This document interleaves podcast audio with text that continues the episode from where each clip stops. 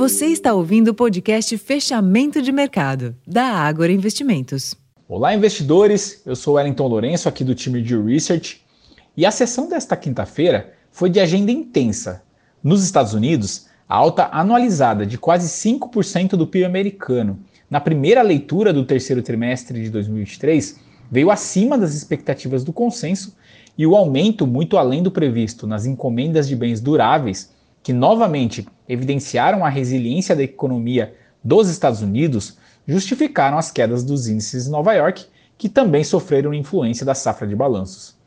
Apesar disso, o núcleo do PCI, Índice de Preços ao Consumidor, subiu 2,4%, desacelerando frente ao acréscimo de 3,7% do trimestre anterior, mas com o índice cheio avançando 2,9%, ante alta de 2,5% na última leitura, o que também influenciou o menor apetite aos ativos de risco.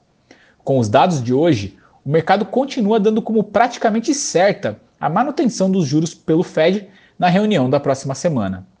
Já na Europa, o Banco Central Europeu optou por interromper o longo movimento de elevação dos juros, após uma sequência de 10 altas consecutivas e manteve as taxas inalteradas nesta manhã. Segundo a presidente Christine Lagarde, as taxas de juros da zona do euro estão em níveis que, se mantidos pelo tempo necessário, vão colaborar para levar a inflação à meta em tempo hábil.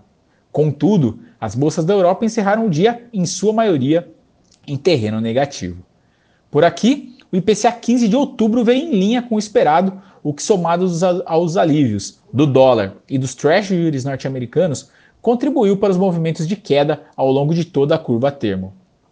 Para o índice de inflação, o dado mostrou desaceleração na passagem de setembro para outubro de 0,35% para 0,21% na variação mensal. No ano, o IPCA 15 acumula alta de 3,96% e em 12 meses 5,05%, discretamente acima dos 5% registrados nos 12 meses imediatamente anteriores. No câmbio, o dólar teve queda de 0,23%, encerrando cotado aos R$ 4,99. Na bolsa, o Ibovespa se descolou do exterior e ignorou a queda do petróleo que impactou as ações da Petrobras, uma das únicas a apresentar variação negativa na sessão de hoje.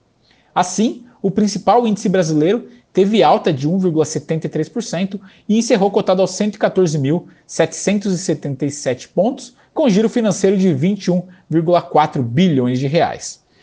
Bom, pessoal, esses foram os destaques desta quinta-feira. Desejo a todos uma excelente noite e até amanhã.